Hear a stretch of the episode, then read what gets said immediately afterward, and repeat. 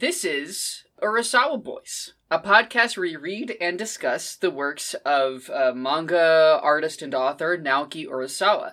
Uh, right now, we're reading Monster, and Monster deals with a lot of dark and troubling topics and themes, so a list of content warnings is going to be available in the show notes. Thanks for listening.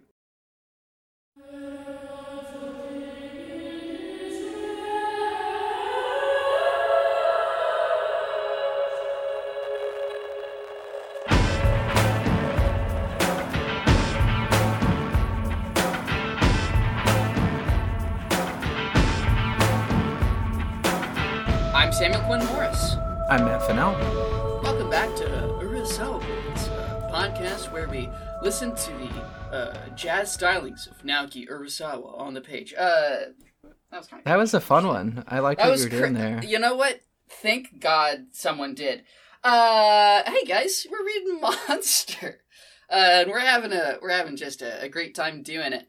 Um, interesting reading this time around, Matt. Yeah, I don't have a ton of notes. Um, every week I say, well, it was plot, plot, plot this week, but this week I think it was the most plot, plot, plot. it's This it's been this time this time around we're really uh yeah it's a bit plotty this time around. I also don't have a huge number of notes. I think this is going to be our shortest episode yet. I'm going to say it up at the top, and then Don't that way us. I can Don't cut the I can cut the trailer man. where it shows the length of this one compared to the other ones. okay, okay, all right. Now you got me. Now you're sold. Yeah. Because now it's a now it's a gamble, and now and it's now it's a game. I love gambling. Oh, what? Hey, hang on, quick detour to talk about gambling. What is your Yeah, yeah. preferred? How do you like to gamble? So, I like to gamble with anything but money. Oh, This is boo, important. boring. I'm too, no, I'm sorry. I'm sorry. I'm too responsible. I'm too good with money to gamble with it. Um, but that's why I like RPGs is because it's gambling with the fiction. okay. I think. I, I, uh, think. Uh, yeah. S- sports gambling apps are legal here in Tennessee, and they love to give you free credits because that's the easiest way to make people degenerate gamblers. Um, Yeah. So I will do small one or two dollar bets during football season and during the Olympics. I like to bet on curling. I won hundred and twenty dollars last year. Nice. Hey, that's pretty good. It was very fun because no one knows how to write the odds for curling because no one's watching curling. wow, it's really easy to to game a game where like people are bad at the math for it. I put it all There on the go. Italians after the first game, You know, and it was listen it was the to- move. Listen to Urasawa boys. Get gambling tips. Please You do can't- take gambling lose. advice from You- me.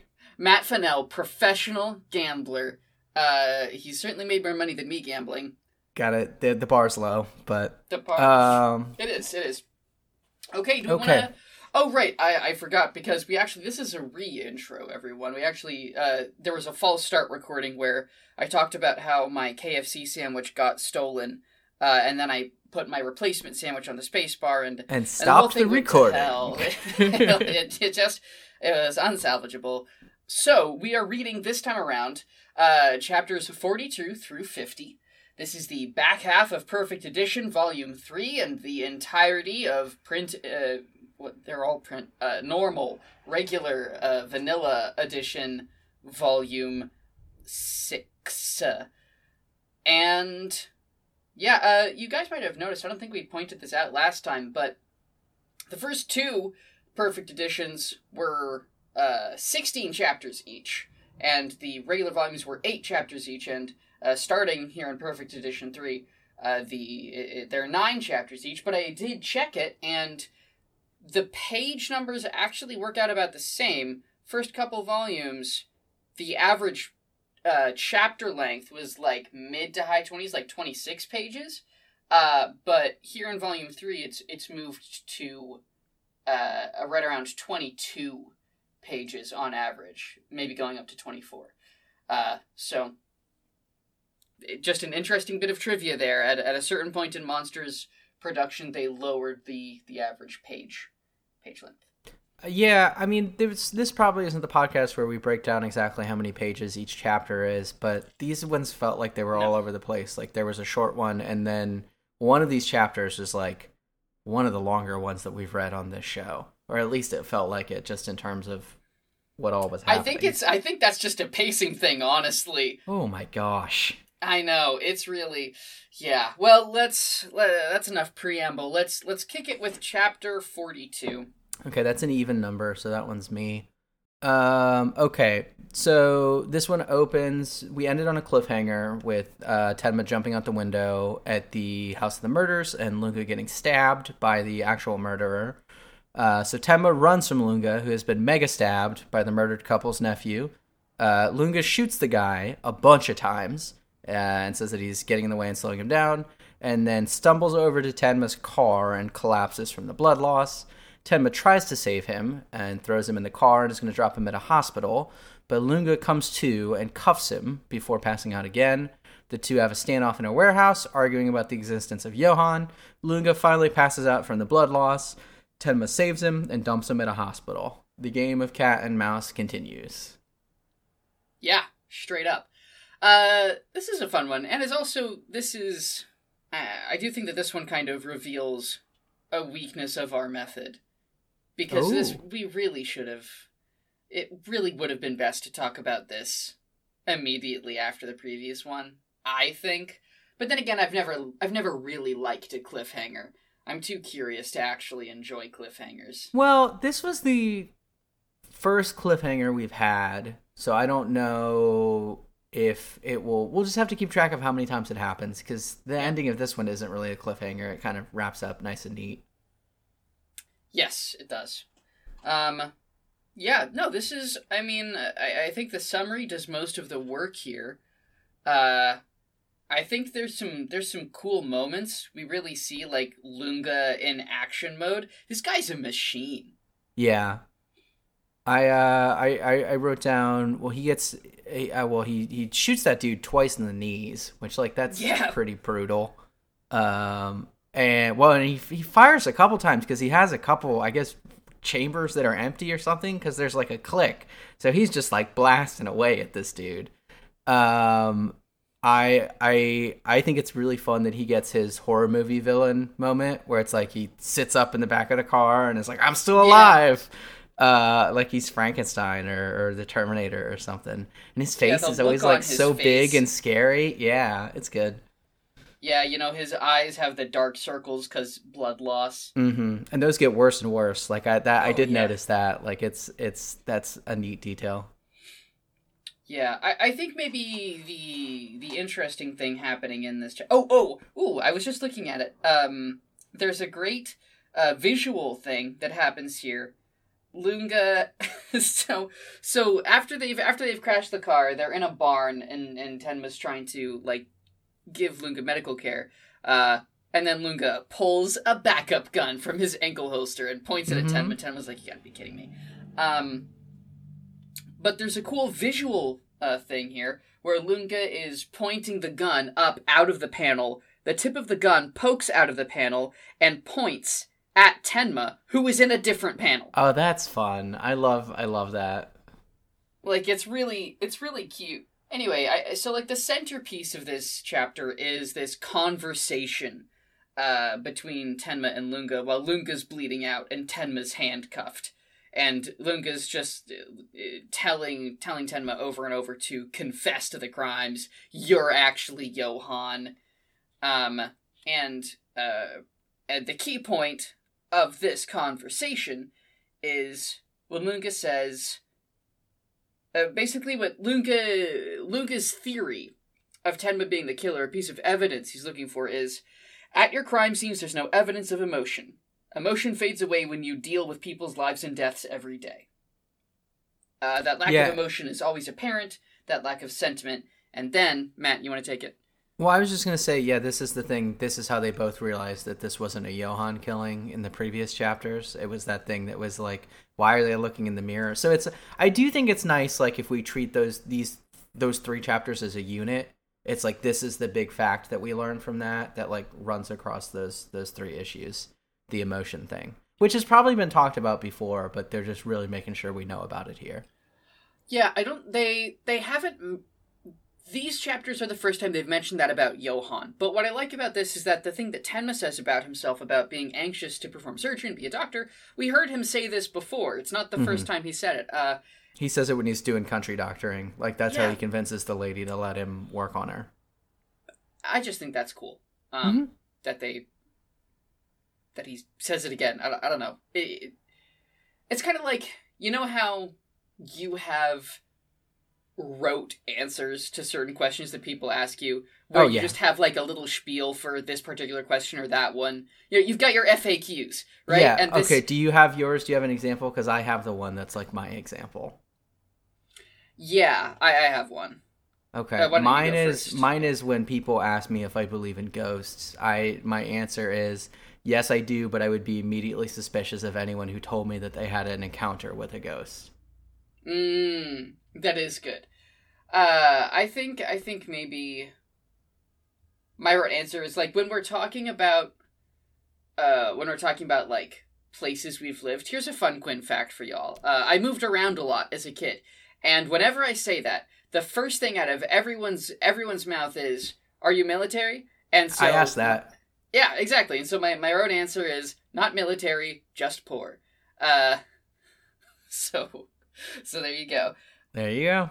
Uh, anyway, There's so this- another this fact feels- like that that comes up a little bit later that I have a note in a different chapter. It's a thing that we've heard a bunch of times that like I just finally noticed. But this thing about Tenma, like you said, him him saying, you know, he is very emotional and how seriously he takes it. It's a it's a it's an important character note. It is. It's a super important character note. It's an important moment, and it's also important because after he like says this to himself, you know, he's like, "How could I possibly be calm?" And that's when he chooses to approach Lunge, um, even though Lunge's got a gun on him. Mm-hmm. uh, which is cool. It's, it's it's like it's cool and it's badass in in a very not '90s way, in a very big-hearted kind of a way to me. Yeah. I like um there's a panel in this set of pages that's like kind of a, a long one where Lunge is leaned up against the sandbags, uh, pointing the gun at Tenma and Tenma sitting in the chair, just kinda like hands in his lap, looking defeated. Uh, and like the lighting on that one I think is, is real cool. It's a good panel. hmm It's a good panel. It's a good chapter.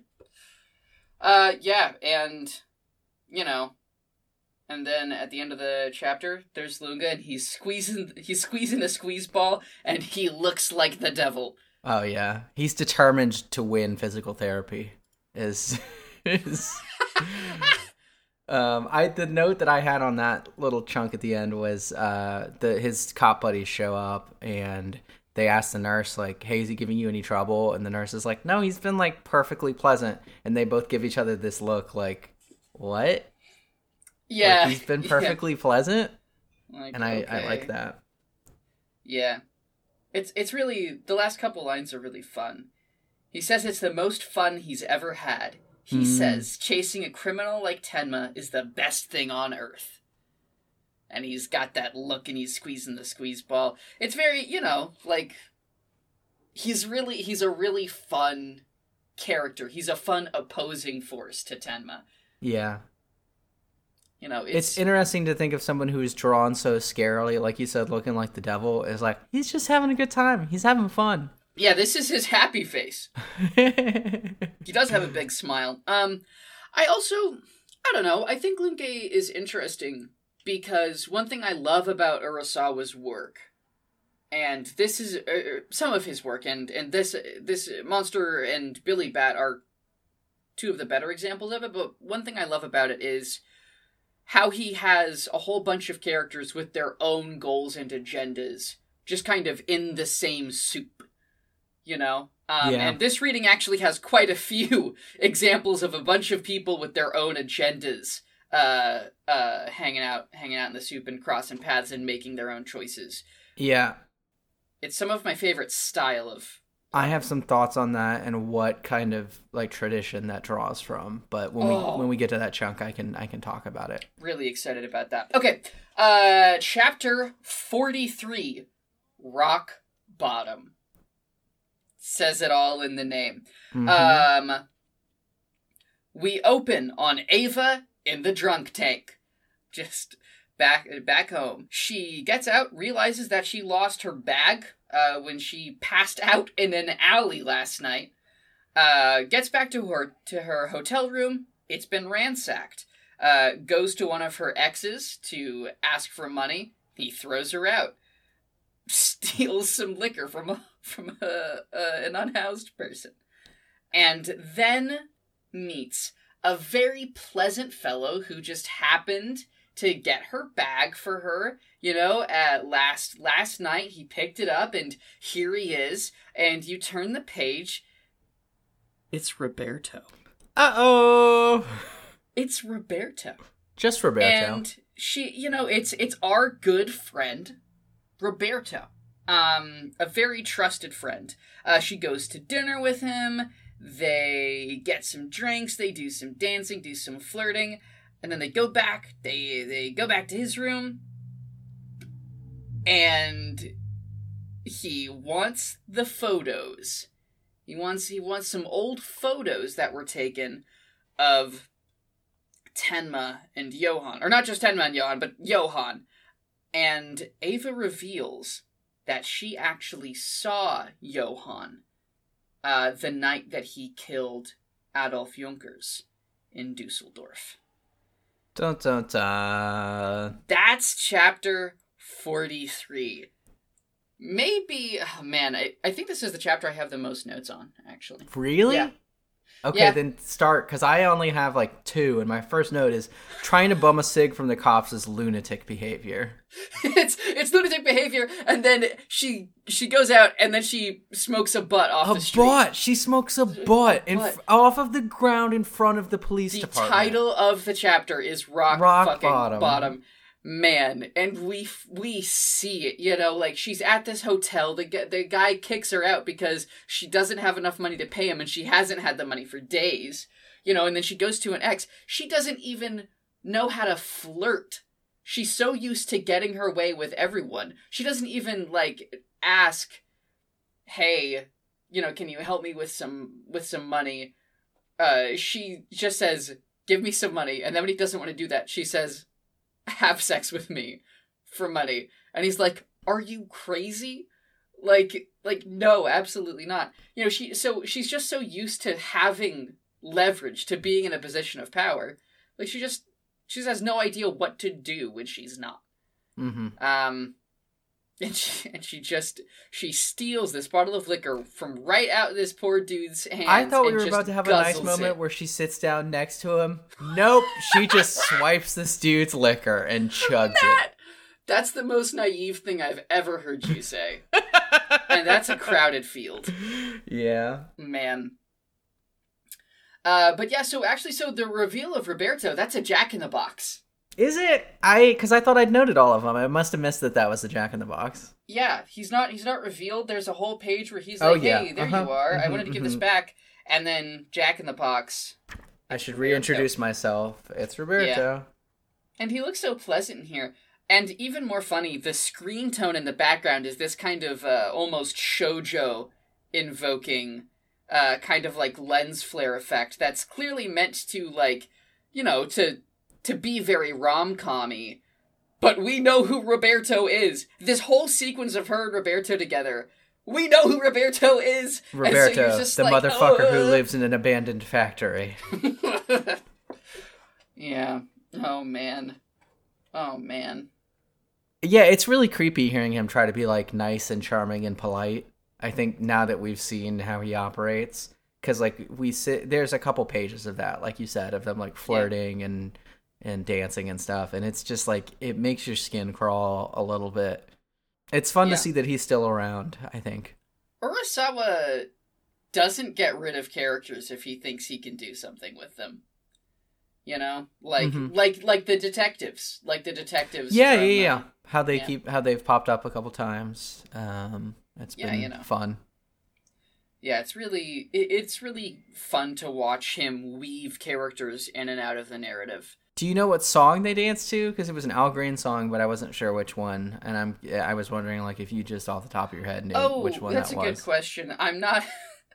I'm not an Al Green. I don't uh, think I could name a single Al Green song. Yeah, uh, no, but but it is fun that he's called out Al Green. Um, I also thought it was fun that it's they were very clearly drinking a bottle of Jack at one point, and I was like, Yes, oh wow, just he just drew just a bottle of. Jack. Yeah, like he doesn't just draw a bottle of Jack. He put the name Jack Daniels Tennessee whiskey. It's got the label and everything.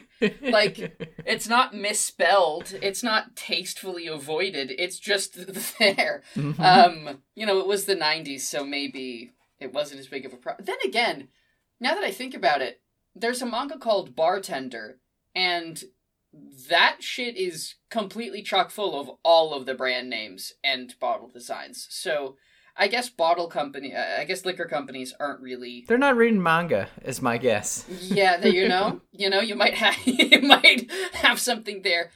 Okay, uh, there's one more thing that I want to say about not this chapter, but Urasawa's work in general that this chapter uh, kind of uh, uh, revealed to me, and I think it's probably common in manga in general, but I've never really noticed it, which is that what Urasawa does is the first panel when they're in a new location will be very detailed and Mm. will do a lot of it'll like give you a very good sense of what the environment looks like. And then the rest of the panels in that scene are usually have very little background um if any. And but but the initial panel the background was so strong and detailed that your brain just carries it over and you can still see it in your head even though it's not actually present in the panel and it lets the the characters get super foregrounded It's like when there's a flash of light in a dark room, and Yes. it's like it's burned into your eyes for a little bit, and it's carrying over. Good call. Yeah.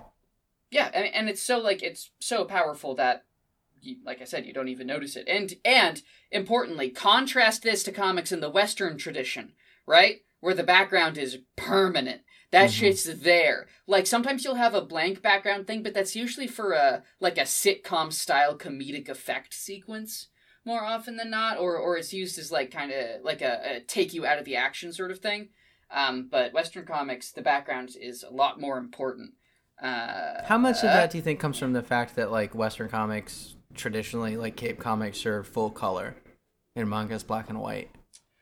Ooh, you know what? I Uh, wonder if we were to read like black and white Ninja Turtles comics, if it would be like the same deal. That's a good question, but think about.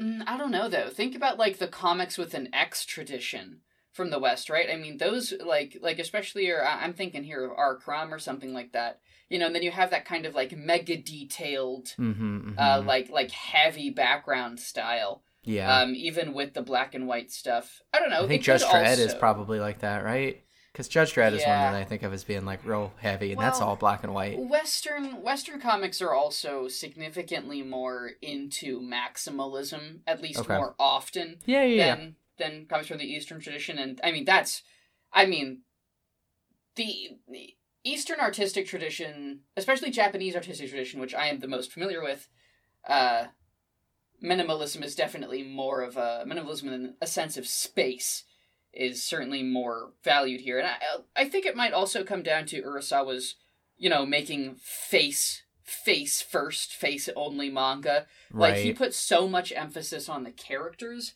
that maybe that also plays into how little backgrounds he uses because he just doesn't want us to look at anything but the characters.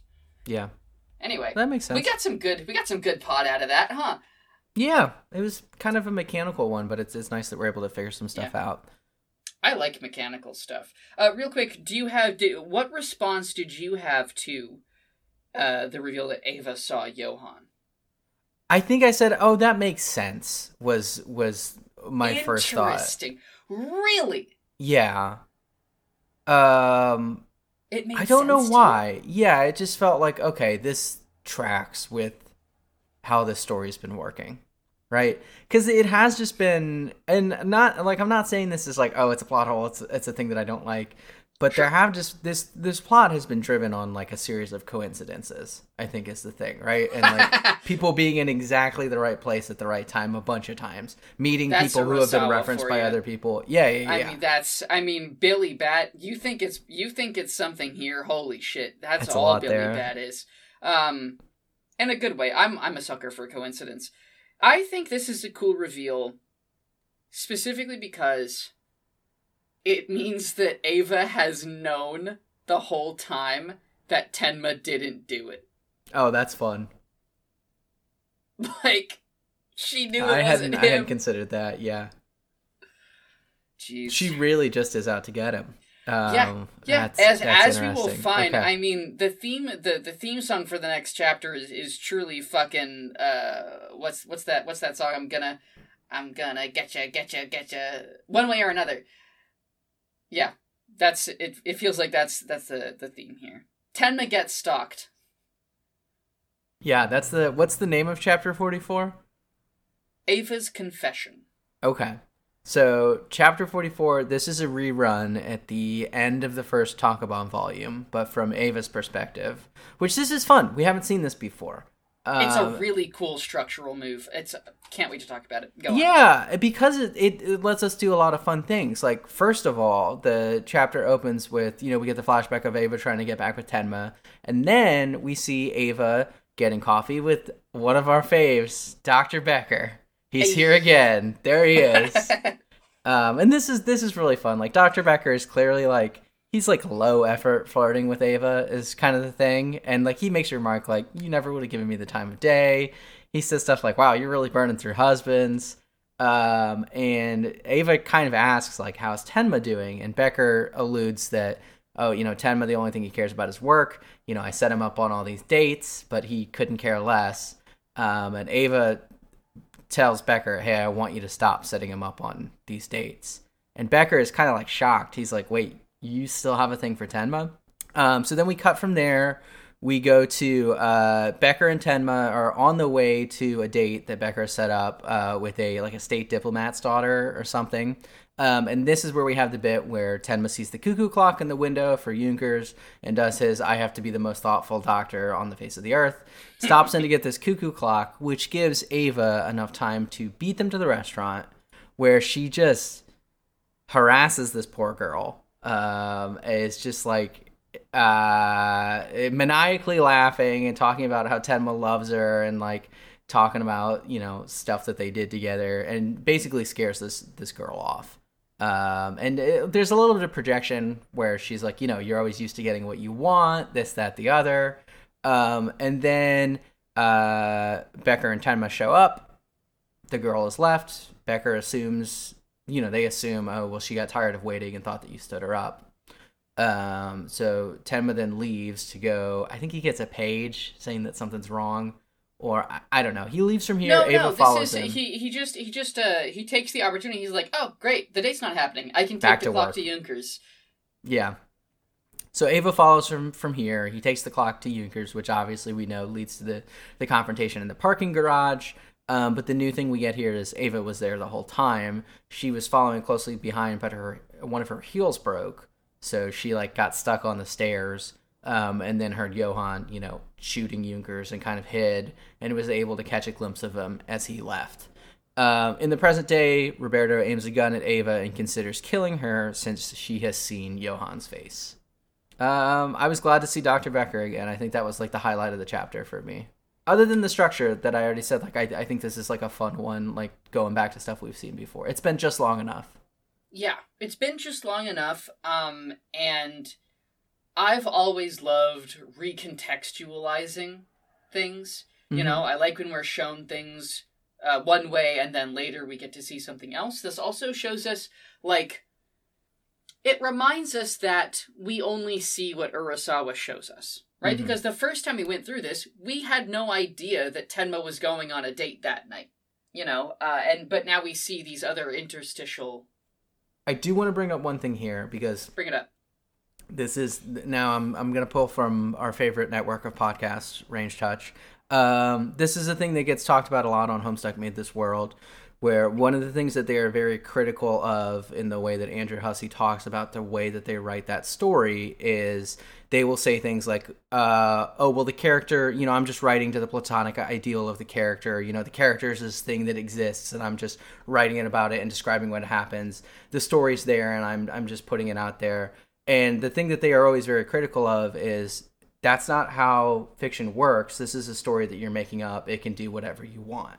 Um, and they say that not to be like, oh, well, like you're cheating by doing this or that or the other. It's more just like this is a fun tool that's at your disposal. This recontextualization that you talked about, right?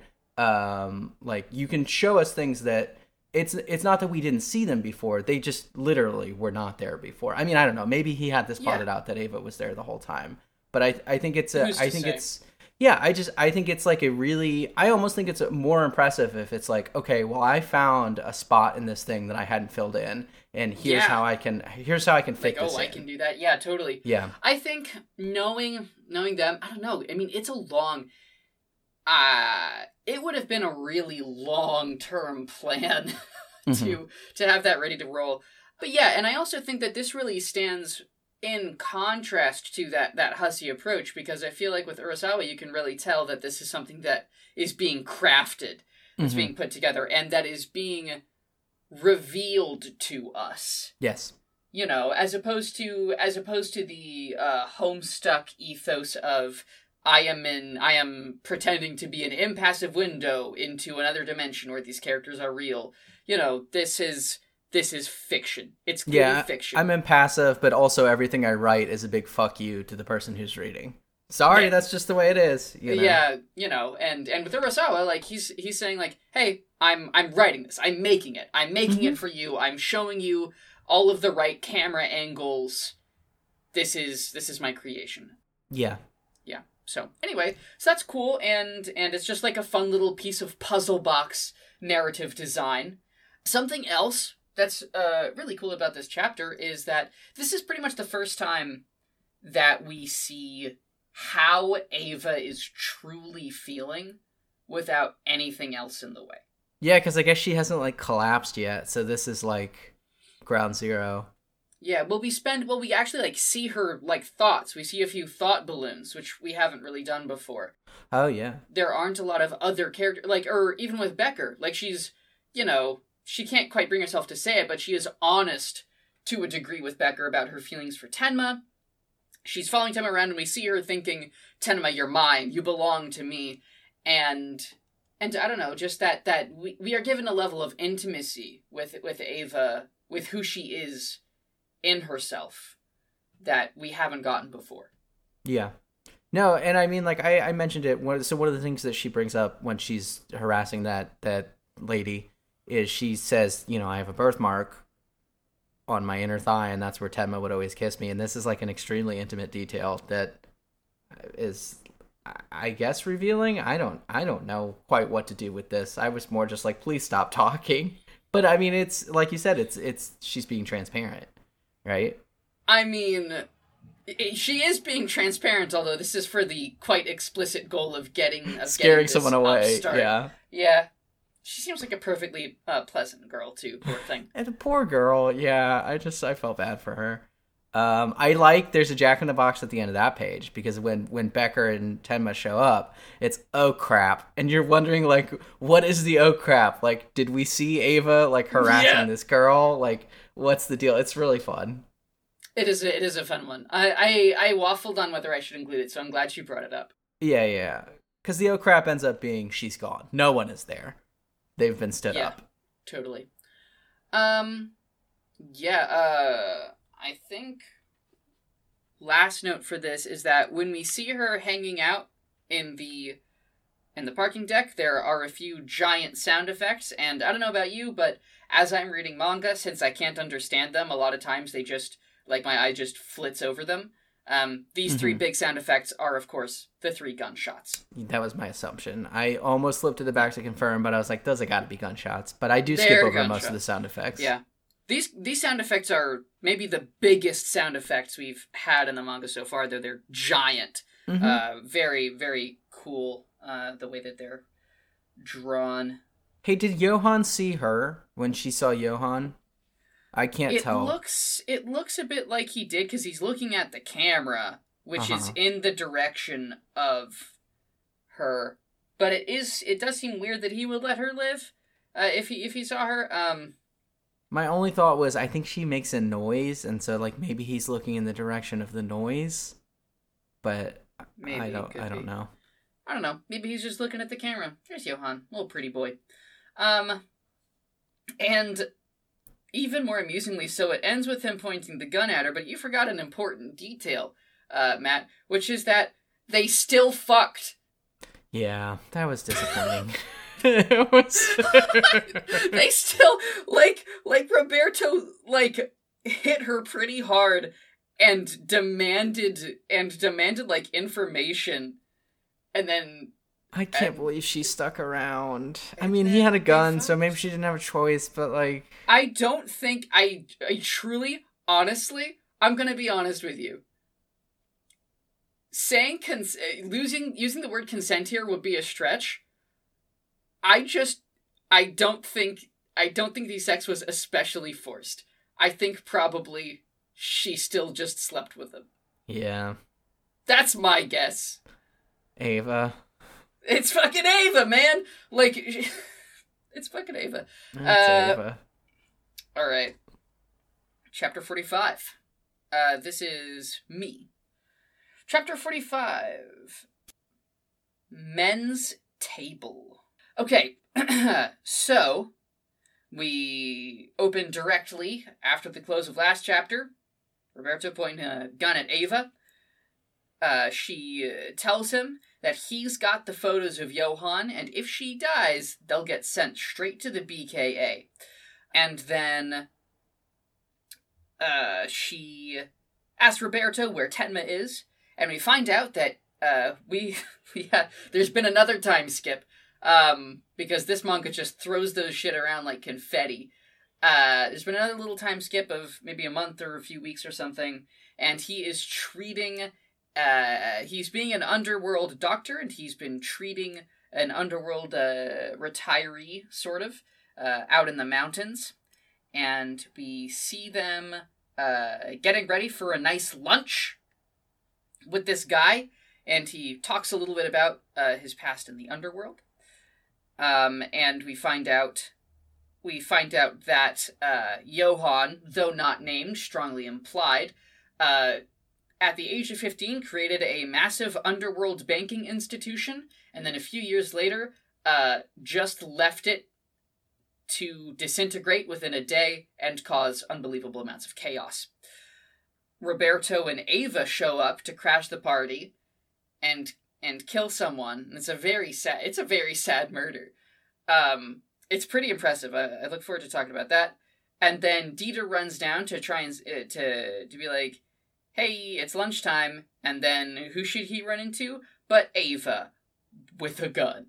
With a gun. With a gun. Yes, that's chapter 45. Uh Matt? Uh, yeah. The th- this one I thought was I I was glad to see some of our friends again. It's it's it's Yes. been a little bit like uh Dieter and and Otto and uh seeing Otto in his apron cooking the chicken dinner. I thought was particularly fun. It was a nice little touch. That feels like something you'd see in an X Men comic, right? Like Beast Oh, wearing an apron, cooking food. It's just like a it's a nice little detail. I like how Otto is a comic relief character, but not so strongly that you can't take him seriously as a person. Mhm. Um, but it's just it's just fun. Like like, it's chicken marengo. The secret's in the sauce. You know. Yeah, because then there's a fun bit where Dieter's like, "I don't care," and Tenma's like, "Do you have any soy sauce?" And Otto's Yeah. just like, "These people, you're killing me." Yeah, you're killing me. It's it's great, you know. He's got his little he's got his little chicky wing, and he's got a little he's just snarfing. Ah, it's great. I love Otto. I love seeing Otto. Yeah, I didn't particularly care for this mob boss character. I didn't think there was. I mean, he he's fine. I don't really think he's as interesting as some of the other people that we've met. Like when Tenma's been working with the under, like Mister Lawyer and Mister Doctor or whatever. Like I thought Yeah. those guys were maybe more interesting. Those guys were interesting. This guy is a little He's kind of one note, but like that's okay. He's Yeah. this is a the plot device, right? It's the exposition for the bank thing, and then the rest of this chapter. well. Hold on. He has a more he has a more important role than that. Um, which is a thematic one. Okay. Um, so Oh yeah, because this is your whole your thesis about loneliness Yes. and stuff. Yes, yeah. this is my thesis about loneliness. So, as they're sitting down to dinner, this guy says, So, this is what it's like to share a meal. All these years, I did whatever it took to make money. I didn't even know what to do with it all. I cut ties with my parents. My brothers don't speak to me. My wife and children were killed. All I wanted was to eat at a table like this. this concept of being able to share a meal with people, to sit around the table. Uh, uh, this guy isolated himself to make a whole bunch of dirty fucking money. Uh, and Matt, underground bankers rock. Oh, this is underground. Oh, is that who's rocking this week? Is it That's underground who's bankers? rocking. That's Okay. rock, and It's underground bankers. Yeah. Uh, his his wife and children were killed, uh, so not divorced this time, but I think it still counts. Oh no, that's divorced dad energy for sure. Even Yeah. though it's uh, like technicality. Um uh yeah, yeah, yeah. No, there's um well, I, I think building on what you said, I mean, like when the, he tells a story about the underground bank, I think Dieter makes a comment like, "Well, I mean, if they all could have just sat down at dinner like we are right now, uh, everyone probably didn't have to die." Or maybe that's even the mob boss himself says that, but someone makes that comment that like, "Hey, if we could come together and talk this through, like we could avoid this disaster, this catastrophe." Yeah. Um, I hang on. I had uh before we move on to like the end, the note that I had about this was because th- this comes up. Um, Tenma has treated this guy right, and the guy's like, "Doctor Tenma, you saved my life," and Tenma really severely downplays what he did. Right? He says like, "Well, it was basically a scratch, and like it was a small bullet wound in your leg," and then he says like, "You were just really lucky." And I realize like this is the thing that people have said all the time about the way that Dr. Tenma works is everyone who comes in who they've seen every the first thing that everyone who is commenting on it says is like you were just you were so lucky. You were so lucky that you crossed paths with Tenma. Like he's Oh. always downplaying his skill, right? Like he's never Mhm. like he's just very he's not arrogant, he's very humble about it. And it's just he's he's quick to pass it off on, hey, you know, you just got lucky this time. And I think that builds on kind of what we were saying about like, hey, this manga is built a lot on like coincidence and people being in the right place at the right time. I think it's interesting to. I don't. I don't know if that one means anything, but I noticed it this time because I think someone says it a little bit later too. People, no, that you mentioned, like, every time Tenma saved someone, another person was like, boy, you sure were lucky Tenma was around. Mm-hmm. And that's. That's really. Let's stick. Let's pop that one in the oven. Let's, Okay, uh, let's, we'll keep it Let's, let's uh, 450 and just pop it in there for a bit. Uh, there's kind of a. There's a little attempt at a use of an image here that I think isn't super successful. The chapter kind of starts with a, a an image of like a line The of ants. ants. on the ground. It Two really thumbs is- down. Don't yeah, like this this. one's a miss. It's a miss. Like like so so the guys the guys talking uh the guys talking about how Johan collapsed the bank and he says it was like he was performing an experiment to learn how adults relate to money. The way a child toys with a line of ants. And it's like, oh, and, and it, it shows us the ants again, and it's like, yeah, come on. Yeah, it's just it's a little messy. I mean, it, I, it's supposed to be that idea of like you think of like you know a disturbed kid melting ants with like a, a magnifying glass or something. Yeah. but it's just it's not that's not explicitly what they say right? They just talk about like a line of ants. And the image comes up again at the end with the bodyguard who's murdered like the ants are walking past him. And like it just doesn't work. I mean this is this is like a move that grant morrison likes to do a lot. Like i this is something that like where we see an image at the start and then we see it again at the end and it's like damn now i feel like crying. But like it just doesn't work here No, and it's funny because I'm normally a real sucker for this kind of thing, uh, Mhm. but this is a, a particularly unsuccessful attempt uh, attempt at it. I think honestly the the uh, metaphor might have been more powerful without the accompanying im- imagery. If you had just Mhm. said a child toying with a line of ants, then I might have in my head imagined it and got a chill down my spine. But instead, I just see some ants on the ground, and I'm like, oh, that's not very scary. Those are just Yeah. some ants. Mm-hmm I do think my last my last thing here is the fastest turnaround from me c- caring about a character to them dying in history. oh that poor guy helmet that poor helmet. Dieter Fucking- loves that his name is Helmet. That's like my that's my note. Dieter's like his name's Helmet. His name's Helmet. Yeah. Um. Yeah. So so the banker is like, "Could you invite Helmet to lunch?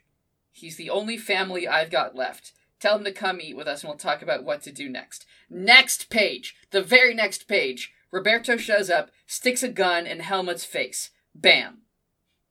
Fucking man. Wasted. Yeah, it was, it was that's a Yeah. bummer. It bummed me out, dude. It bummed me out. Yeah. Also, interestingly, real quick, um, the sound effect for Roberto firing this gun, and the same effect is used later uh, when Eva fires it next episode, is um, uh, Doshu instead of Don because it's silenced. He's got a big old silencer on Got a there. bit of silencer on there, so the, the onomatopoeia changed.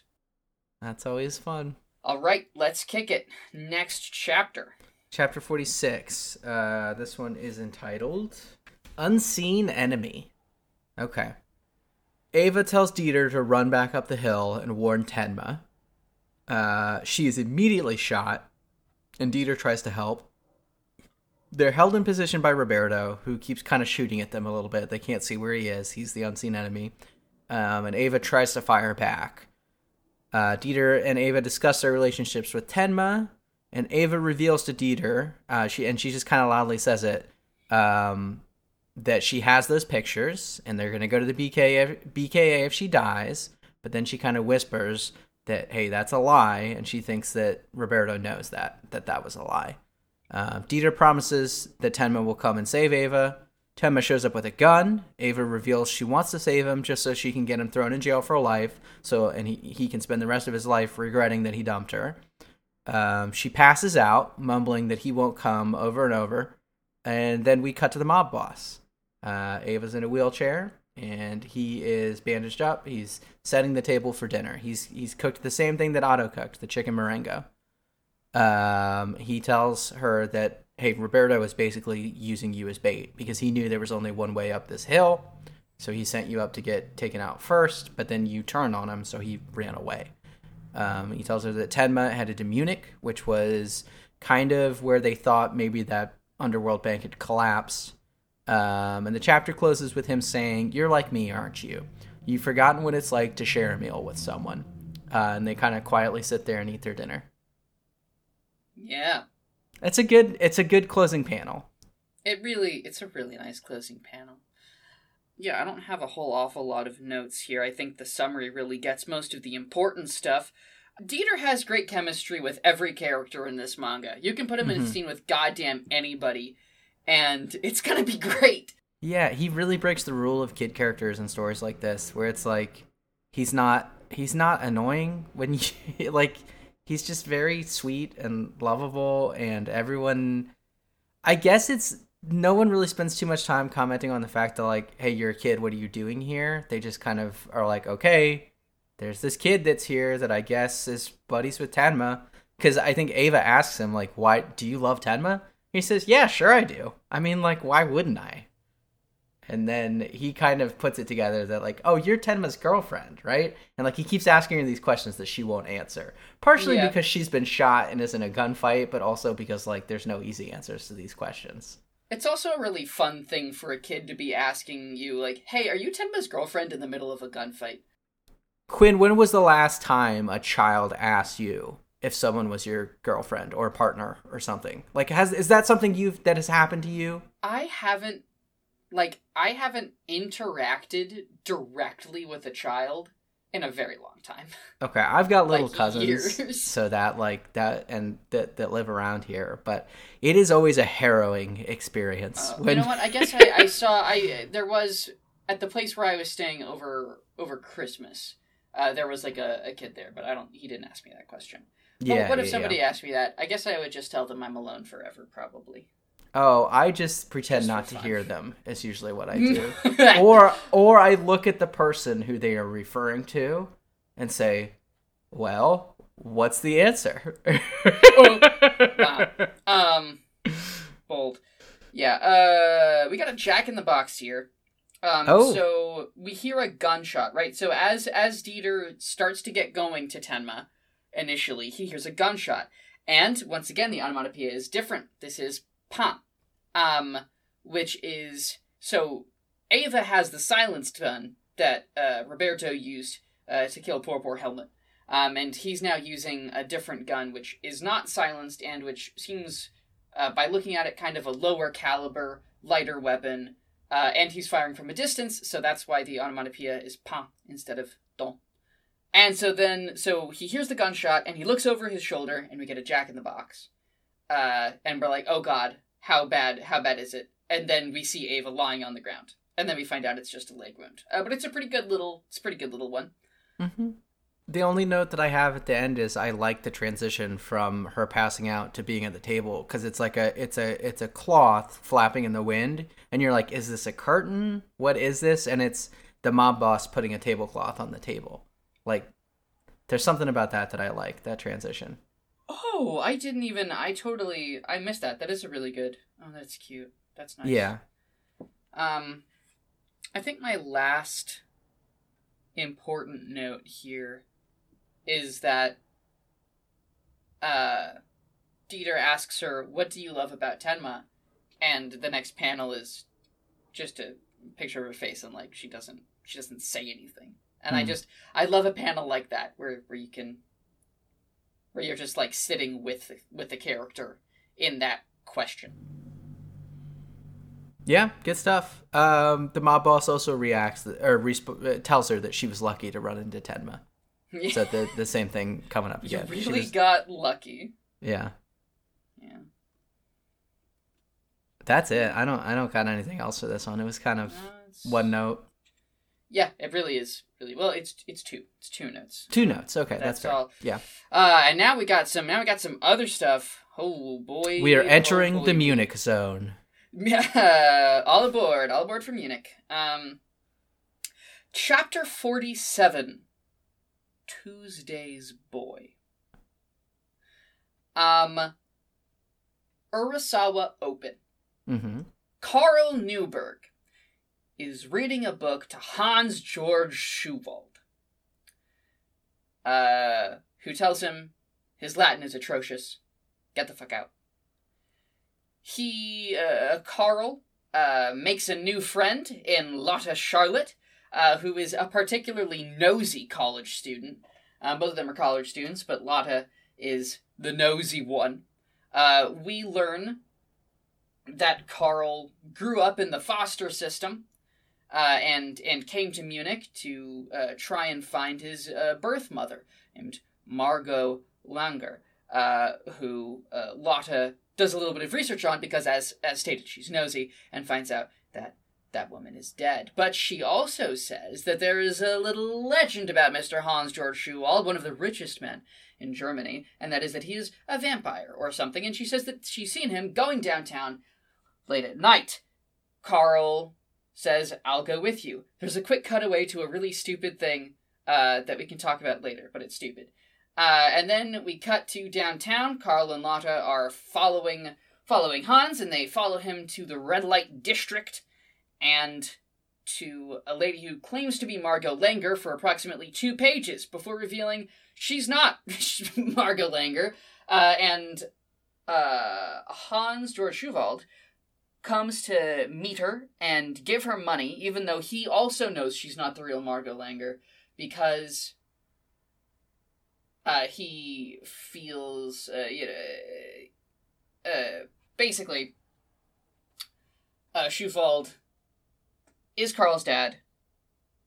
Uh, is Carl's dad by way of Margot Langer, and feels like shit for how he treated her. So then he's giving money to this fake one to absolve himself because it's the only it's the only way he knows how. Uh, and she also says that there is another boy that claims to be Schuwald's son, and Lotta knows the boy mentioned, and she says he is blonde and extremely handsome. Whew, this one was Dun, really dun, hard to summarize. This one, Yeah, this one's long and dense. Uh, I have. Let me see how many sentences was my summary. I mean, it's this doing is long. it It's beforehand. How long a is couple this one? Paragraphs. like, okay, Tuesday's boy. Yeah, you're right. Actually, this is a pretty. This is a pretty chunky chapter. That Okay, this one pages. felt long. This one felt longer Yeah. than the other ones. Um, and you, okay, so you skipped over. I mean, and you said you think the cutaway's stupid, but I think I- it's stupid. I, it's, I don't understand it. It doesn't, I like, it doesn't fit with anything that we've seen before. But I do think it's interesting we cut away to it's the like the paranormal society on the campus of their college Yeah. and they're reading like a prophecy from one of the college's founders that is like hey in the last leap year i mean of course it's written kind of like a riddle but it's like in the last leap year of the millennium um thursday's boy will arrive and uh you know set fire to the campus and start a bunch of sadness or something. And they're like what is this? We need to let everyone know. It's so weird. Yeah, it's very it's very weird. Oh, and I guess I should have mentioned the monster in the prophecy uh, is called the Thursday Boy, and it's implied that the Thursday the Thursday Boy is the other one claiming to be his son. And we're meant to assume that it's johan by We're meant to assume from, it's Johan. Yeah. from the way Lot describes him um yeah, blonde and handsome. Oh, we we we as the we who do we know that that's is. blonde and handsome It's Johan. Yeah. Uh-huh. Um, and who is a monster? It's Johan, right? Is Yeah. the thing. I the thing that I think is interesting about them is you and I have talked about like, hey, there's the the manga flirts with the idea that Johan is some supernatural evil, and this is like the closest that it's gotten to being like explicitly, hey, there are prophecies about Johan That's the weird showing thing. up. That's Yeah. the weird thing. Why is there an why is there an actual prophecy? And you know what the other fucking weird thing is? Not to spoil anything, sorry readers or sorry listeners. Uh, I'll just let you know, Johan. Johan's isn't not the Thursday boy. Johan's the Friday boy. so it's an incorrect prophecy that is just there to throw us off. It's there to make us really think the Thursday boy is Johan. It, it's it like did did Urasawa like think of it before deciding Johan wasn't the Thursday boy? Did they like did this fall through the cracks? It's just a, it's weird on several levels to me. it's it's really bizarre. But what I will say is that that cutaway helped me to develop my theory about well, not a theory, but like I, I mentioned that hey, I feel like this story draws from a tradition that's a little bit older. Quinn, have you read The Count of Monte Cristo? I I'm I'm looking I'm looking at the camera. Yeah, and you were I I Where's he gonna Where's Okay. he gonna go with this? Where's he going with this? Okay, so the Count of Monte Cristo, for those who don't know, is a I think it's Victorian era. I don't know. It's around the same time as Charles Dickens. It's written by Alexander Dumas, who is the author of uh, you know the Three Musketeers. Count of Monte Cristo is the story about a guy who he uh, he's said to be married, um, but all of his friends decide that actually they hate him, so they frame him for a murder, and he goes to jail for he's sent to prison for life. Um, he manages to escape, and uh, uh, using some information that he got from a fellow inmate, he becomes fabulously wealthy uh, and sets himself up as this mysterious count who works his way back into people into all of the people who wronged him's lives. Uh, and it's this huge interconnected web of characters, right? And it's all these you get just over the course of it's. I mean, it's a massive novel, right? Like over the course of the whole novel, you get all these little stories about people that don't seem like they're related at all, but everything just kind of ties back to it's it's you know, characters that we have seen that disappear and come back. It's it's there everything's a big web that connects and it's all these chains of coincidences that um work through all these stories where everything ties up into this nice neat little bow at the end um i read it when i was when i was in high school and like the project that i did for it for english class was i made a map of all the characters and how they relate to each other um and i i think this is kind of like a common mode for those serialized stories in that era. Like if you think about things like A Tale of Two Cities or any like Charles Dickens books, a lot of them work in the same way, right? Because they're serialized from week to week. So it's like we need all these small little stories and how does it connect into the larger thing that's going on? We've got this episodic structure that is drawing on kind of like archetypes and stuff that we're familiar with. I mean like in Count of Monte Cristo, there's one plot line that is basically Romeo and Juliet um like beat for beat and then so it's it's we're we're using stuff that we're familiar with and folding it into we're folding all these pieces into a bigger story that's all still remains connected. Um and that's what this made me think of like this cutaway. We we have talked over and over and over again about the Urasawa cold open right? And like how we see these people that aren't related to the story and then it turns out that they are. And the web just keeps expanding further and further outward. And i think this is the biggest jump yet. Like Oh, absolutely. We are further from the main plot than we have ever been before at this point. Yeah, I mean, Uh, this chapter, this chapter by itself has absolutely no connection to to uh, no explicit connection to the wider goings on of Monster. It's it's completely isolated, which is that's a new one. Like we've had Urasawa opens before, but usually They resolve in a page or two. like or in three. a page or two, or even like halfway through the chapter. This is a whole chapter without that resolution, um, unless you count the the uh, toy the tease toy reveal. the that maybe this is Johan. Yeah, uh, Matt, that's really fucking. That's that's a great pull. Thank Um, you. I was I was happy awesome. with it. Yeah, that's that's fucking great. Uh, I like Uh, I like that a lot.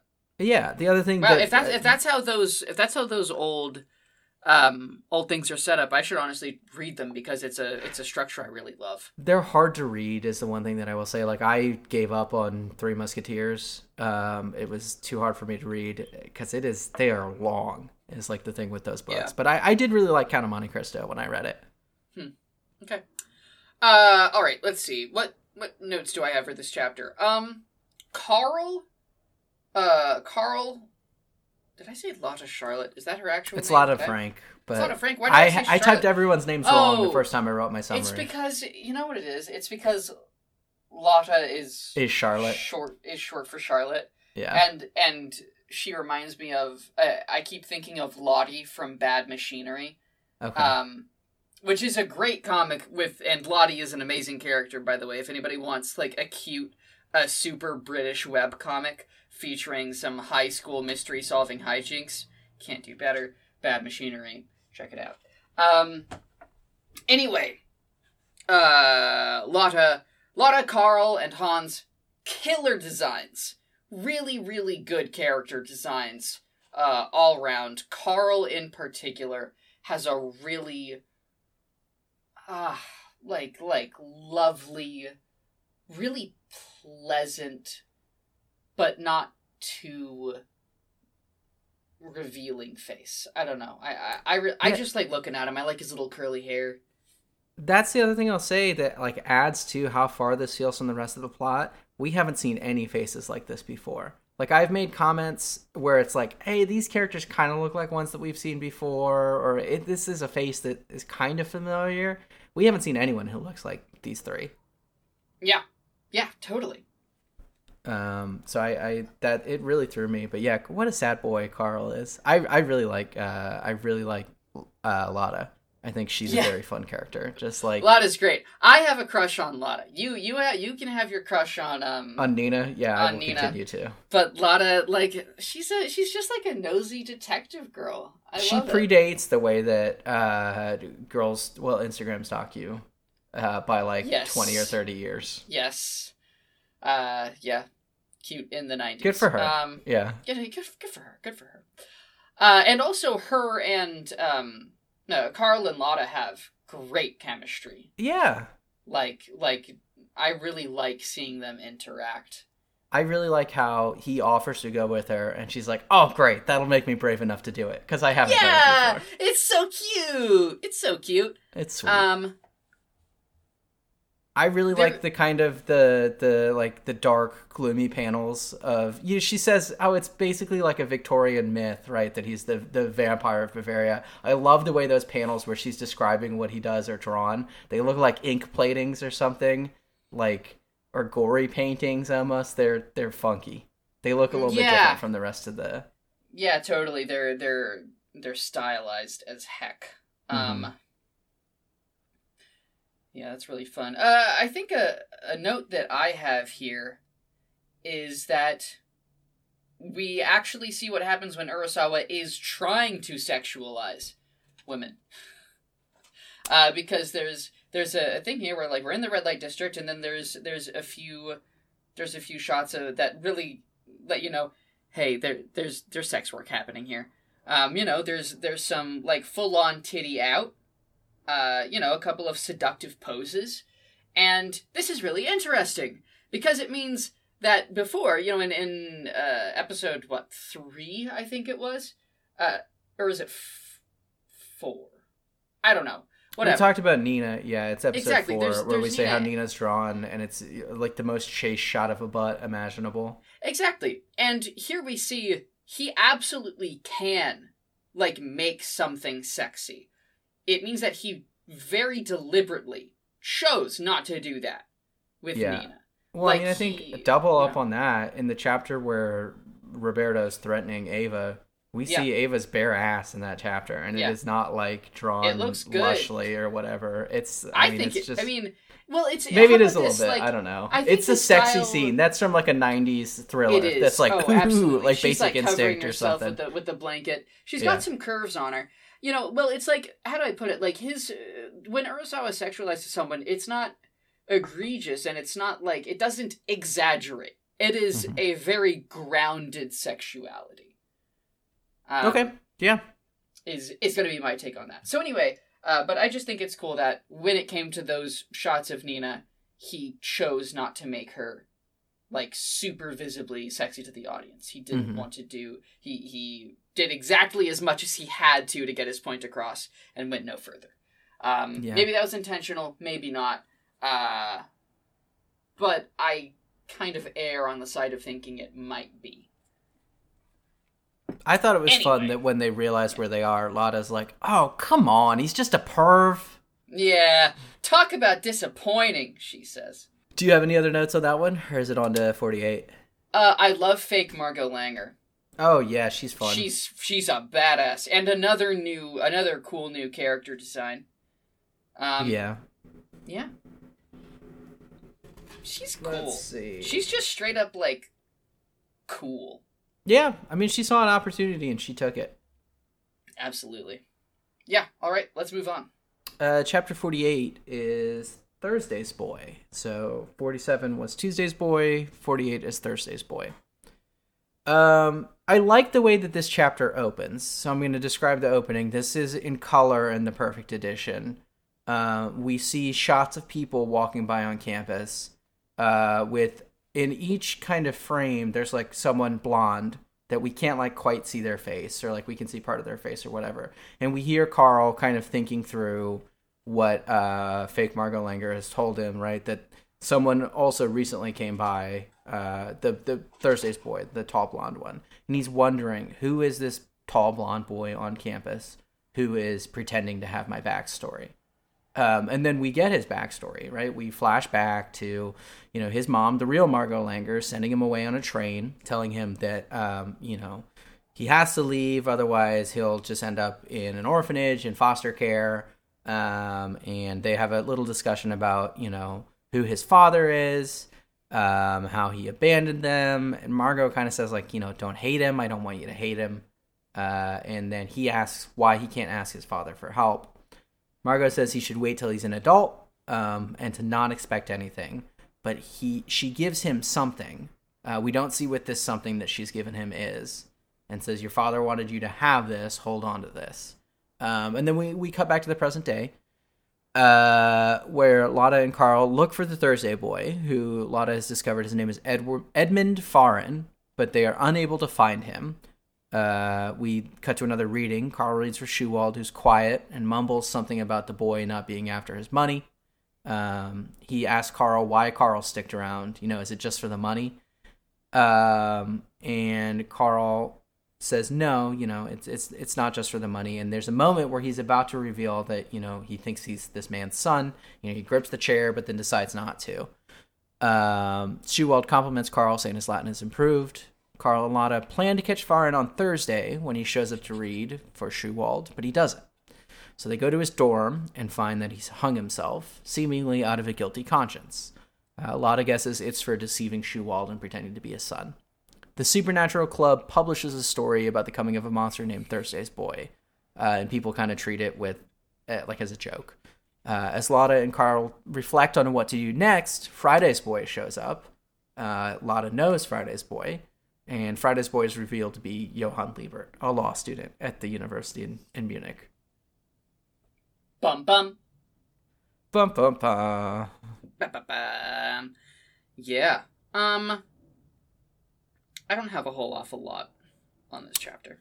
The only thing that I had was we talked about the mechanics of the Thursday Boy prophecy. I think one line was that he would burn the campus down and everyone would be sad. And there's a line where Lotta says, like, everyone's talking about that dude that hung himself and is really bummed out.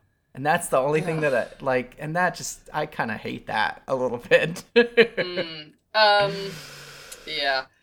Uh, the fucking, fucking prophecy. Ugh.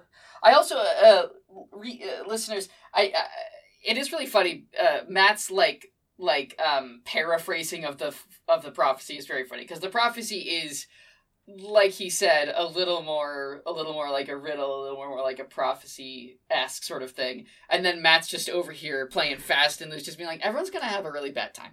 uh, I just think it's really funny. That's what uh, it's not Nosferatu. Who is the who is the Nostradamus. guy? That, Nostradamus. Nostradamus. yeah. yeah. Uh, and in in 2000, everyone's gonna be just kind of bummed out for a while. Um, I gotta. Uh, it opens in color and uh, in particular there's a scene there, there's a, a big shot full page shot of uh, carl hanging out outside of the university it's really pretty really great architecture i just i just really like looking at it um and during the flashback there's carl as a kid and i really like how urasawa draws his hair in particular it's like these these thick lines and he just leaves the blank white for the highlights. It's um it's really cool. Look closely, look you know, just take a, a nice close look at it if you happen to um have the have the manga. Uh I just I, I think it's a, a neat little technique that he used there. Um let's see. I, I think there's there's a cool thing where Rolada's like, if you don't care about the money, why why why do you want to uh, denounce Edmund Fahren for for pretending to to be the son. And he said, and Carl says, I just don't like him pretending or, or claiming to be my mother's son. Uh, and I think that's a really, um, I just think that's a, a cool motivation. Yeah, very, I'm glad you. It's very that. sentimental. It's it's very a lot of pathos, a lot of, a lot of pathos there, and, and that always gets me. Yeah, um, and I, I forgot to mention that in the summary, so I'm, I'm glad you brought that up because I I do think that might be important uh, for my called shot of what's going to happen next that I'll talk about at the end. Very, very excited. Uh, very excited for that. Um, and there's also like I'm not. I am not an orphan. I haven't been in the foster system. I don't think I I know or am close with anyone who has. Uh, but um, I do like the storyline because like Carl's Carl's motivation for trying to find his birth parents is he tells us that he loves his foster parents very dearly and considers them his real parents. And so he wants to find his birth parents more or less so that he can let them go, so that he can unhook himself. Uh, and, and so that he can really just like fully embrace his foster parents without like the nag of what are my birth parents like. Uh, and I don't know how accurate or not that is uh, to those experiences, and I don't want to claim to. Uh, but just as a fiction, uh, as as a fiction imbiber, uh, it's a motivation that I haven't seen before. Did I breeze over that? I kind of. I think we. Bo- I think we both did. Like okay. it's well, it's it was kind of like it that was specified mostly in the last chapter, but it's not super. You know, it's uh, here. It is. We're going over it now. Okay, we got it. Yeah. We got it. Yeah. No, I think I think that's interesting. Uh, like you said. Um, I think the scene where he confronts or where he's reading for Schuwald, I think that's a little bit clunky. Uh, but I, I do think it's actually I think it's good. I'm a sucker for this kind of like how this guy who's horrible, like who's been nothing but mean to him, how he drops the one compliment, like you know your Latin has improved. Um, yeah. That might just say more about me than anything else, but I was about to say. look, look, you got to look for the positive in any situation. Keep holding yeah. on to that hope. No, please do not, listeners. Yeah, the the conversation here is kind of disjointed, and it's I guess it's written to be that way on purpose, but I don't know how. It, it it's one of those things. It's one of those things where like realism doesn't necessarily do what you want in a fictional context. Um, yeah.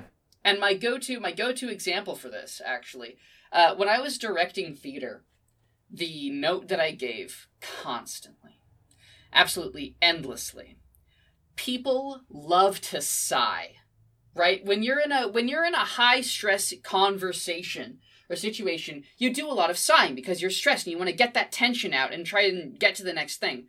And so that and especially on stage when you're, you know, people are looking at you, you feel even more tense and so you you want to sigh, you want to go but when you do that, even though it's a very realistic thing to do and people do it all the time, when you breathe out, it deflates the tension because you've just let some of your tension out.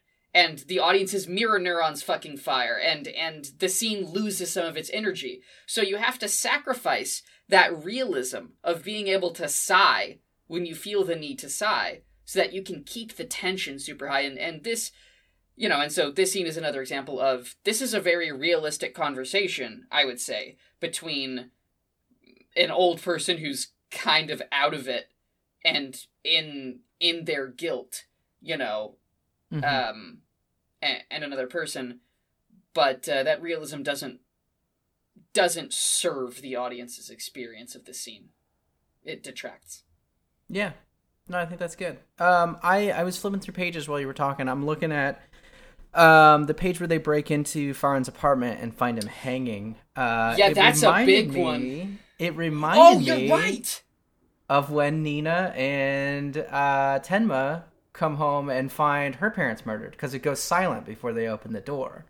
Like the page before they open the door. I mean, I guess we've got like them knocking on the. Yeah, there's the well, there's what is this? There's actually some. There are some sound effects, which I'm going to assume. Oh, those are sirens. Oh. Those are those are sirens. it's actually it's actually papo papo. Boo. It Yeah. is. I'm I'm reading it. I'm, listeners, I see that it says Papo Papo. Yeah. Uh. Anyway, so that's okay. That's interesting. Actually, seeing that seeing that those are the sound effects does change the feeling of the page. Because now it's now it's noisy. It doesn't feel like, Like- we've got the violins like tuning up. No, right? I definitely like. I thought that those sound effects were probably the rope creaking, Mm. but it, like the the sirens playing really accelerates the momentum of the page because like the sirens the sirens coming in is like getting you ready to jump into when the police. We're time there. skipping. Yeah, yeah, Yeah. yeah. it's a time So- skip. I don't know. I actually I kind of liked it better with the rope creaking, but maybe that's just because I love a wham page. Uh, but it is really cool. You know, his body is in silhouette.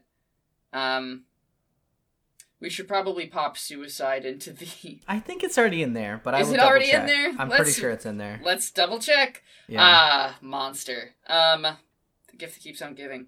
I still uh, yeah. can't believe, listeners. I will say it every time the content warnings come up. I cannot believe that the the default content warnings I found for this story did not include Nazis in the content warnings. it's just you would just think um yeah.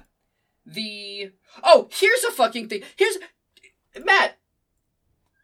They so they found a note right? They found a note that says i cannot continue to deceive. You know what they did? Hmm. they printed it in the school paper. They printed his suicide note in the school fucking paper. Why? I Why would they- That sucks. Oh That's man. such a shitty thing to do. It's That's- bizarre. And like I I can only imagine it was done so that there was a reason for Carl and Lotta to know what it said and have a little conversation about it as they do. But what the fuck, Yeah, truly. that's pretty terrible. Jesus Christ. Oh, oh man. Oh, is uh Johan's a page turn? Johan's a Jack in the Box. Oh wow. Yeah, that's a good Look at these. Yeah. They're everywhere. These every all the time. Jack in the Boxes. it, as soon as we had a name for them, We just see them everywhere. Yeah. It's that uh whatever that one is called. Johan But- Liebert. He's he's in the law. He's a law student, just like Nina was. There's there's mentions Oh. of twins a couple times in these past two chapters. Mm, Twins yeah, is another true. thing to continue thinking about. Yeah, that's actually a really good point. Um. Okay. Do you have any more notes of this one, or are we on to forty nine? No. Okay. Okay. Uh, chapter forty nine. The riddle, riddle- left behind. Oh, okay, you got me. Um. Uh. Urasawa open, baby. Number two, baby. Here we Um, go. We open on Dr. Reichwein's Psychological Counseling Center uh, with Dr. Reichwein himself and a private investigator uh, named Richard. Uh, and we learn a little bit. Uh, Richard um, is there for a session, but is also asking his doctor uh, about a face. He's asking him, "Hey, do you think this face? You, is this the face of a con man? Is this the face of a, of a person who would commit suicide?" And the doctor is like, "Absolutely not." Uh, but guess what? This is Edmund Fahren, who apparently did try to con uh, Schuwald and did commit suicide. Uh, we follow Richard as he does a little investigating. He goes back to uh, the he, he goes to the police department. He talks to someone who he used to work with. We find out he got drunk on the job and shot a serial killer, and that's why he's out of the force, and that's why he's currently a private investigator.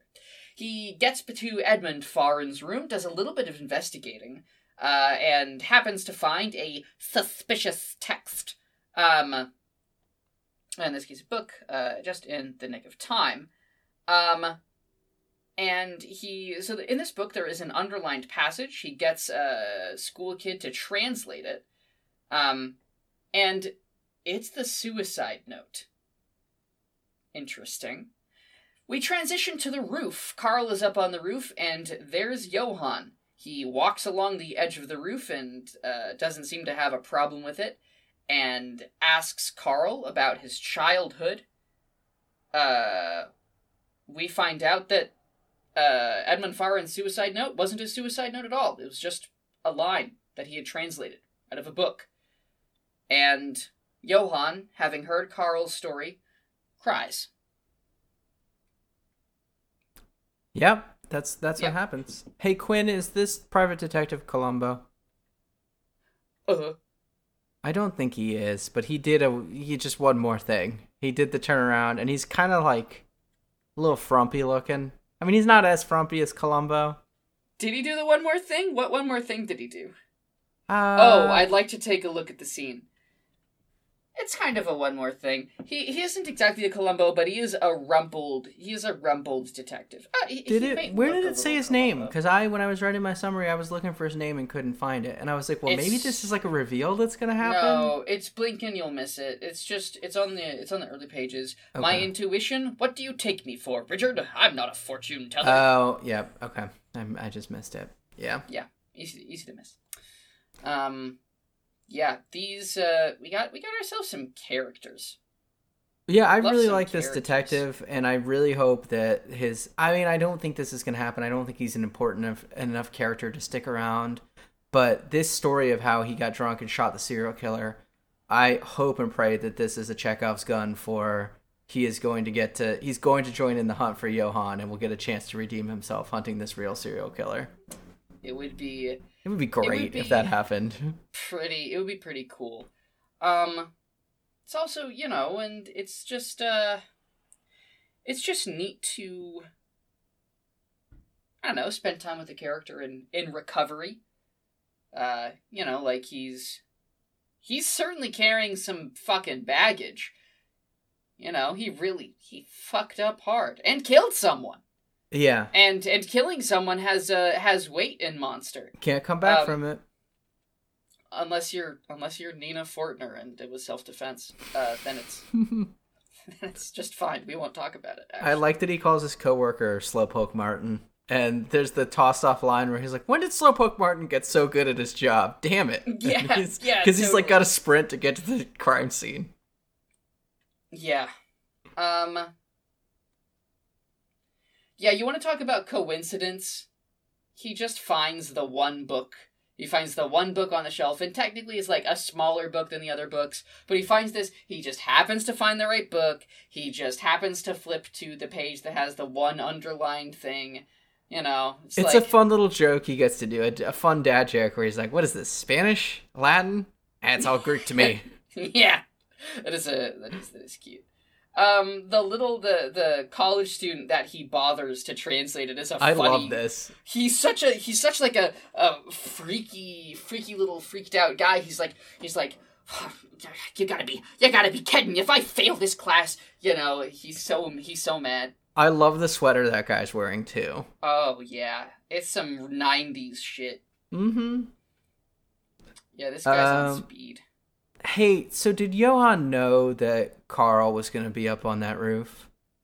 I it's interesting that Carl gets up there. It's like this is Carl's happy place. Johan's already there, and Johan's up a level higher than Carl usually goes. Carl doesn't mm-hmm. like to go up there because he's afraid of heights. Yeah, I'm positive that Johan knew Carl went up here. Yeah.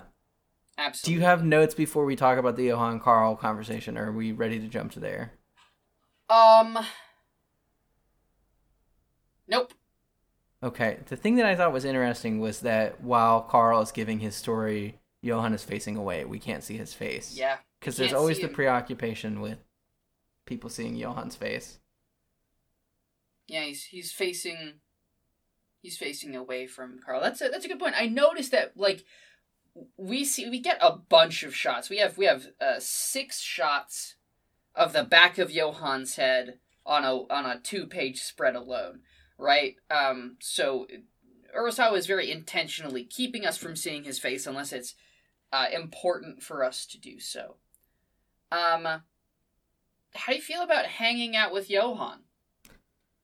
Um, to me, what this reminded me of is everything that people say about Johan, like the people who he's manipulated, who we run into later, right? Like there was the guy who Tenma found with Otto, uh, yeah. who was like, you know, he he said such nice things to me. He listened. He was such a good friend. And how the serial killer from last episode said that you know Johan was an excellent letter writer. He made him feel listened to, stuff like that. And how then the how Rudy told us, hey, Johan's power is he can penetrate these people's solitude, right? Like he listens to them. He can smell out these people who are like potential murderers. Whoa, whoa, whoa, whoa, whoa. Oh, Wait a second. I... Yeah. He can penetrate their solitude. He. Johan. Oh, that's fucking weird. This might throw a wrench in my thesis. Or my hypothesis, I should say. But it's really interesting. Johan. Johan's power is connection. Yeah. Johan's power is being able to connect with people who can't connect. Well, it's the connection and then it's the manipulation. It's like the second yeah, piece yeah. of it. And it's also like it's only one way, right? He will never tell anyone mm. anything real about himself or basically anything about himself at all. So it's it's disingenuous, it's selfish. Um That's interesting. But he but his power it seems like his power is to make people feel truly listened to. I mean, Carl says, I feel like I can tell you anything. Right. And then, you I know? mean, it ends with him crying. Carl says, You're crying for me? Yeah. Right? Like yeah, he feels you know. cared for by this. Yeah. Uh, I, I basically have a have a oh there there's actually there's a Jack in the Box. Um, there's an interesting Jack in the Box. Uh, which is so uh, Carl goes, "It's weird. I feel like I can tell you anything." Johan is like, "The father in your story, the rich magnate. It's Schuwald, isn't it?" And then we get a shot of him reaching out, reaching out towards Carl, and his hand is right behind his back. And the page ends with Carl looking at the camera, and we're like, "Oh fuck." Is Johan just gonna push this dude right off the roof, right off the roof? Mm. But he doesn't. He just he, he takes Carl's hand and, and is crying. Um, you know, and I think that's cool. Um, so here's my question for you, Matt, with regards to this chapter, because this is easily, by far, the most time we've actually spent with Johan. Yeah. Uh, and we're gonna spend more time with Johan as the as the manga goes on, of course. Um, but what is what is this what does this chapter do for you with regards to the two personalities theory? Do you think it uh, provides us any evidence one way or the other? I mean, it it might like the face turn thing was one thing, right? Like my thought, I might have written down like, okay, is he in monster mode when we can't see him, right? Like I I don't know. Um, but I do think it's interesting that Johan is at least able to affect like a normal teenage college student in these chapters where we've seen him, as opposed to like criminal mastermind Johan. That I mean, because I think the only other time we've heard him talk was when he gave his monologue to Tenma before he killed Junkers, right? And then we've seen his like crazy paintings when he murders a bunch of people, right? Like his his, his graffiti. So yeah. it feels that to me feels like a different character, but it might just be a character pretending to be someone else, right? Like I don't know if he's doing a bit like being this normal college yeah. student, or if it's like this is truly a different mode. Um, and then um, also, I, it really strikes me that, like, here he's making he's making Carl feel listened to. He's crying for him, mm-hmm. and I have to imagine that this is also how he became close with all those serial killers. Right. So here's here's kind of my take on what this chapter says about this theory is that even if he does have two personalities, like I said, like I said last time, it's both murder all the way down. Right, right. And even the nice one is still fucking weird. Yeah. No, that that that tracks. I mean, because what you said about like what he's doing here is the same thing he does with the murderers. This leads yeah. to what my prediction for what's going to happen in the next set of chapters is is Johan's going to try to push Carl to murder Schuwald. Um hmm. and like based on this conversation, based on the fact that like the thing that really seemed to bother Carl was you know how this person was pretending to be his mother's son like the the kind of resentment that he feels towards that it's implied that he might feel towards Schuwald for abandoning them. Like I feel like all the seeds are there. And is that what we're seeing, right? Like are we just we're getting well, to see it live, Johan doing his thing? Well, I don't, I don't think I mean Johan doesn't have a reason to kill Schuwald is the right. well, at least we don't know. We don't know. He, he, might yeah. Yeah. Um yeah, interesting stuff. I only have one a, more note yeah, for this chapter um, which is that uh, throughout this whole conversation, Johan has been walking on the very edge, the very like a thin, like four mm. inch wide lip, uh, maybe six inch wide lip of the roof, and Carl is like, "You're gonna fall," and Johan's like, "No, I'm not." See, you know, and I just think this is a, a fun little. It's showing us that Johan has no fear of death because he does not value his own life, because he does not value life at all. Interesting. Yeah, it's um when the way you just described it, it also it's some real Griffith and guts from Berserk energy. oh man! Oh, how have we not pulled Griffith in for Johan yet? I guess I think we, I we said at the very beginning him. Griffith is oh, or, gut, or that he was pretty boy like Griffith, but I haven't finished Berserk, so I don't yeah. I don't know. Chapter fifty. What's the title of chapter fifty, Quinn?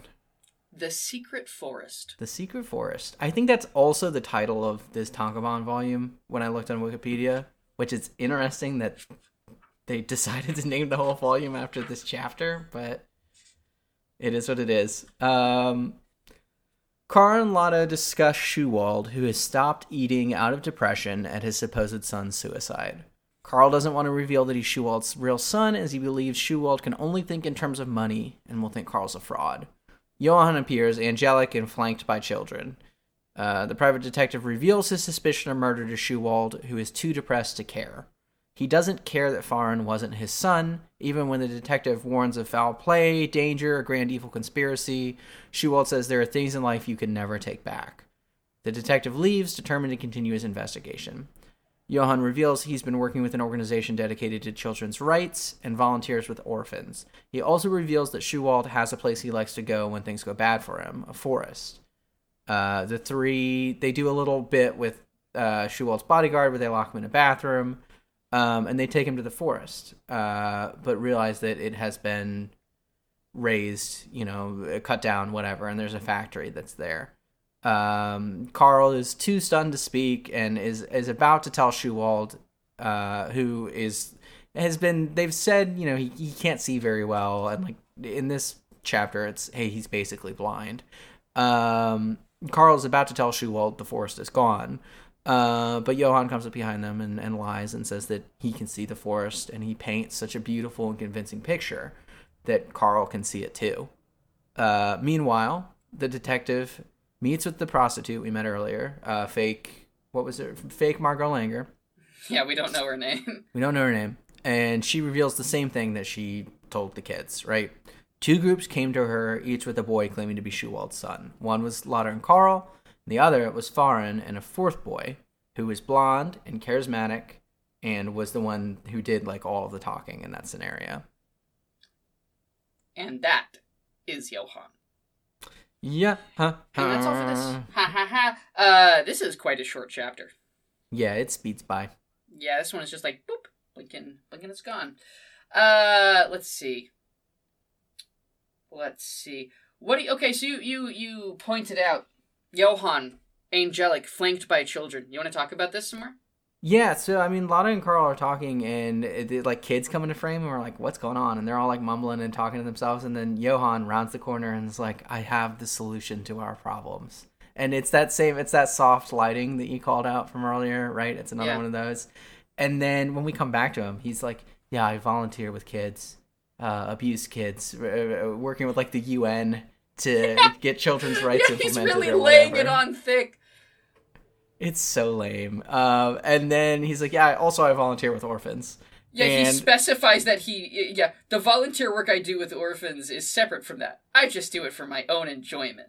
Yeah. Like, okay, dude.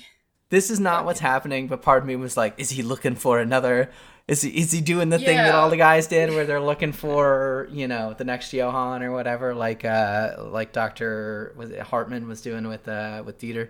Yeah. But I don't think that's what's happening here. I just think Johan's a douche. yeah.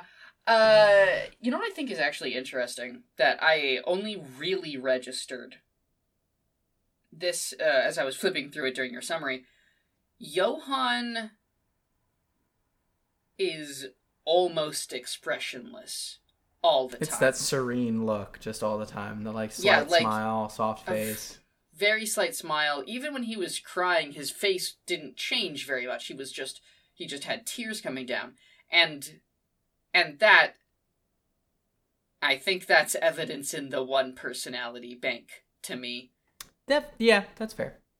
Like I think at the very least it's like this guy is he's emotionless, which is one of the few things we have known for sure It's a concrete about fact. Johan.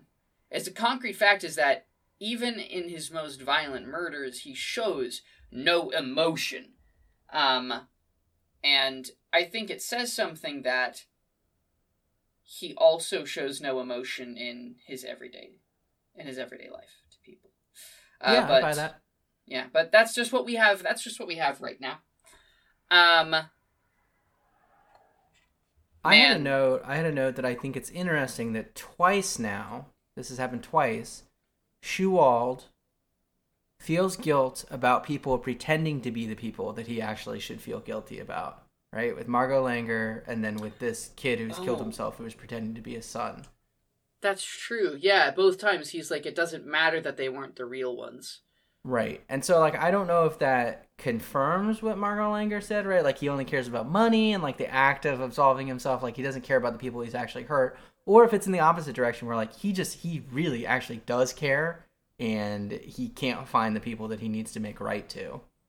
I think it's I think it's closer to that, I would say. It's just like like because it's not like you wouldn't be like, "Oh, my one fake my my fake son died. Well, good thing I have I have another fake son right here." Like he doesn't even know that Carl's in the running.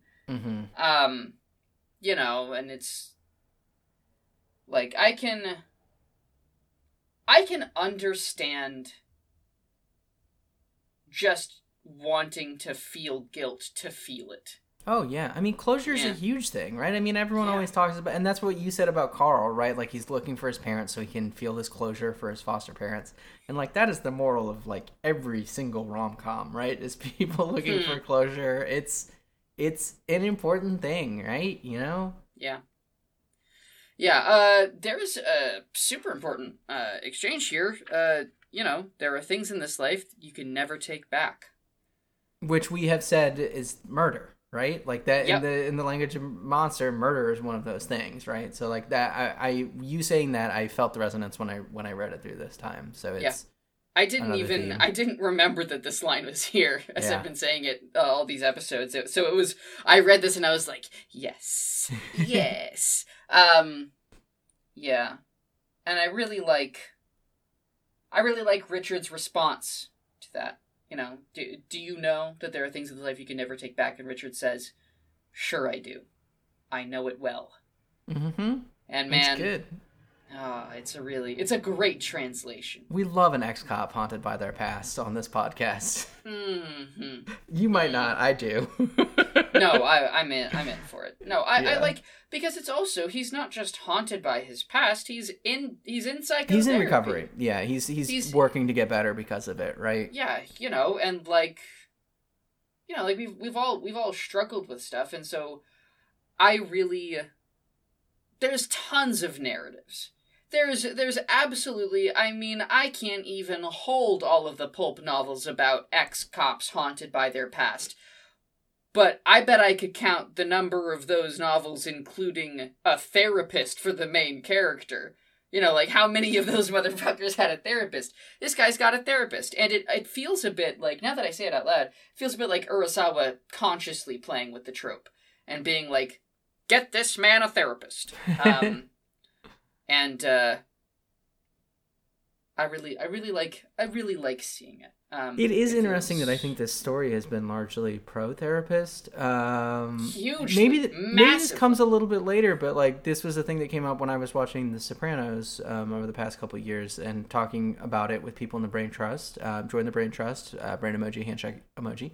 Um, but one of the things that came up was I think the the view of therapy that that show ends up having at the end is pretty negative, even though that's Really? like one of yeah the the way and it's it is in some ways kind of a quick turnaround. Um, but something that our friend Will Yobes brought up was it's just very reflective of I think the the general kind of opinion of therapy at the time, right? Like that it was this novelty, right? That it was you know just almost kind of like I hesitate to say the word masturbatory, but like you know you're or it's a luxury. It's something you don't really need. right. Yeah, totally. yeah. And like, and the even more striking is not just the time, but also the source. You, I mean, if you think that our attitudes on therapy are are like, uh, like kind of negative, the East is like like Japan is not very hot on therapy. Um, like or or even like discussing mental health. I mean, that's something that uh, has been like a, a big problem um, for them for them recently, and I'm sure was just as much the case in the '90s. So it's it's wild that Urasawa was out here in '95 Yeah, going, therapy's the good shit. we've And had so it'll many help you be the person you up wanna so be. far. Yeah, So many therapists, and all of them are good. All of them care so much um, for their patients, at least, or for their for their work. Like you could argue that. Um, uh, fuck, what was his name? Rudy. G- Rudy. Yeah, you could you could argue that that Rudy. Was Rudy kind had some of like, issues, but he solved he them. had some issues. Yeah, you know. Um, and and Reichwein. I mean, I'll just tell you, Reichwein. Uh, I remember Reichwein sticking around, and he's he's great. So it's just it's really super cool. I love it. I Yeah. appreciate it. Um, Um, I really like the shot of them walking up to the crater. It did it like it made my stomach drop. I was like, oh man. It fucking hurts. Oh, it's really hard. It's really It's hard rough. to see. Yeah. Uh, and we also see the power that Johan has. Mm-hmm. We see what he's like capable capable of doing with with words alone. Yeah, Um, he is so convincing that you know everyone can see and or at least Carl, you know, can imagine this forest that that Johan Hans. is describing. Hans, not Carl. Um, and and and uh, Hans Hans as well. But I think Carl can see it too because he makes a face like, "Oh my word." No, I I think no, because he I think that's him looking at Johan. Like, what the fuck did you just do? I read it as, oh my gosh, this dude is. Right, hang on. Let me let me look at those panels. Yeah, I mean, because he's looking at him, shocked. Yeah. Okay. I think yeah, because he it's it's the old man can see it, and then Carl's just kind of looking back and forth nervously. Um. Okay. Still, yeah, we we see Johan's whole deal Yeah. away Yeah. with words. Away with words.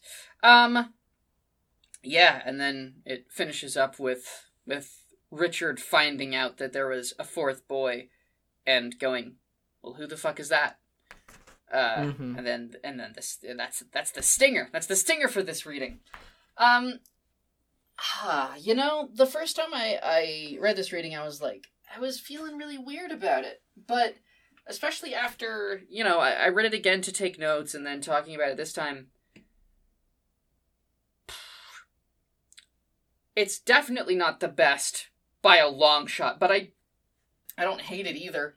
I think No, it's, good. It's fine. it's good. It's there's just less that happens. This this has the least number of of things happening of any of the readings so far. I would say.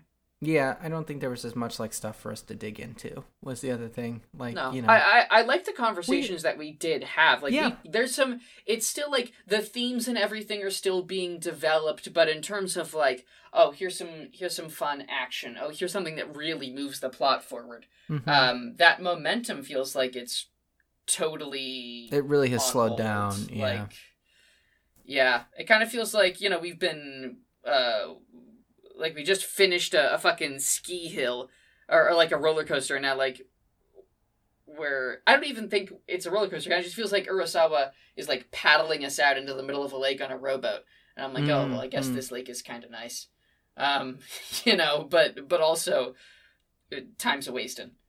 Yeah. No, that I think that's a good read. So, okay, do we want to do segments? Because you already said that the people who would be rocking this week are who? Who was it? Who was rocking? Uh, underground bankers. Underground Bankers are rocking this week. Thank you for checking in for which dudes rock this week. Yeah, yeah, yeah. Um, yeah, those those underground bankers, they're laundering the money, and their wives are dying. So you know, Tenma moment. ten, ten, ten moment. Um. Oh, sorry. I was sorry. I'm internet poisoned. No, yeah, Um, yeah, yeah. Jesus- Jesus Christ. Uh, I'll keep it in the there. I just had to keep it moving because it's eleven thirty and I have to be up early tomorrow to go look Oh, at these God. dogs. Yeah, let's get this. Let's get this. let's get this done. Chop chop.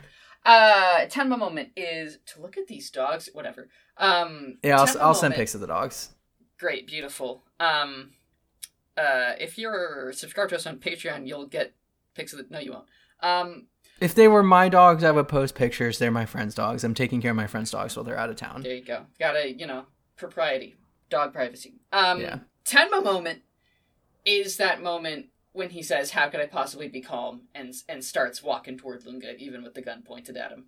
Mm, that's good. It's my Tenma moment because it's it's Tenma making a choice.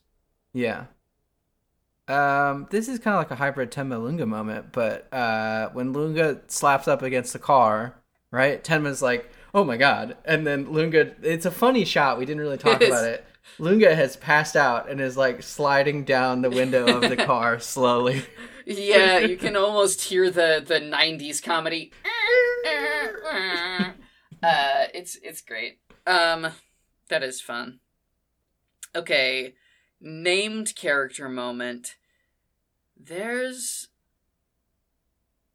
Yeah. Do you know that there are things in this life that you can never take back? Mm, that's a good one. Yeah. I like. I think I like um, Carl looking at all the blonde dudes walking by on campus, wondering, is it him? Is it him? Because that's not really like even a line. I, I I like that opening to the chapter a lot. That's a really cool pick. It's very, it, it is very thriller and very, Mhm. yeah. Mm, I like that. I like that. Thanks for thanks for bringing that back up. Yeah. Um, and then side character, unnamed character moments. Not a lot of those. Uh, this this reading, I actually have to say. Um, okay, actually, no, I do know what it is. There's a point where there's a couple of you know like college students or whatever, and one of them is like, "Did you seriously?" Did you seriously buy that stupid paranormal society paper? And he's like, Yeah, I can't believe I did. It's a bunch of baloney. The Thursday boy. Pleh. Then he throws it. He throws it on the ground. I like I that. thought- That's fun. Yeah, I thought that was funny. Um, for me, it was the two detectives who work with Lunge, who they the the look that they give each other when the nurse says that he's been perfectly pleasant. Um, that made me laugh. I like Yeah. yeah, that is a good one. Yeah. Ah. So next time we will be reading um, the beginning of volume four. Yeah, 51 through 59, I believe it is. Perfect. Okay. Um, that is Tankobon seven. Yeah. Uh, yeah. Yeah, because this was Yeah, six, yeah, it's so it's, it's Tonka Tankobons. It's Tankobon 7. If for some fucking reason you've got the Tankobons. Um, uh, Matt, who are you? Hey, And um, how did you get in my house? um, you let me in through the internet. Uh, I am I No, am no. Matt Fennell. um, you can find me at blarple.net. Um, I think I'm going to post a. You should have just stopped the sentence right there. I think I'm going to post. I think I'm going to post a review of the Double Fine documentary on Psychonauts 2 that just came Oh, out fun. a couple weeks ago. I will also we will read excerpts of that review in the next episode of uh, Maintaining Balance that we record. Um, but blarble.net is my blog. That's where I write things. Um, on Twitter, I run the Urasawa Boys Twitter at Urasawa Boys. Um, and I'm on Discord if we hang out there. Quinn, where can people find you? Um, you can find me on Twitter at 200 Proof Games. That's 200 Proof Games. You can find me on TikTok at authenticity.trip, I believe. Probably would be good if I could really for sure remember, but I'm, I'm pretty I'm pretty confident. I think that's it. I think that's it. Uh, I have a Substack that I haven't posted anything on. Maybe I'll start posting something on it. Um, but I can't remember what that is either. So we'll just save that for next time. Yeah. for next Uh, time. Other than that, um, you know, find uh, find me on Discord or, or something. Shoot me some DMs. Uh, subscribe to our Patreon. We Yeah, we've got a Patreon. and and by God, we will have bonus content available yeah, stuff's gonna go up on very there soon. eventually. Very soon. Um, I have already begun taking notes on the anime. So for all of you who are like, "Dang, I really wish that they would talk about the anime," we're gonna, but only on the Patreon. So you know, if if you're a big anime fan and you want to hear any anime specific thoughts we have about about this, Patreon's where you're gonna get it. Yeah. Um, I, I, I think that's it. Do you want to take us out? Yeah. Um listen everybody. Uh I just want to say thanks for listening and um thanks for being a friend. Thanks for being a friend.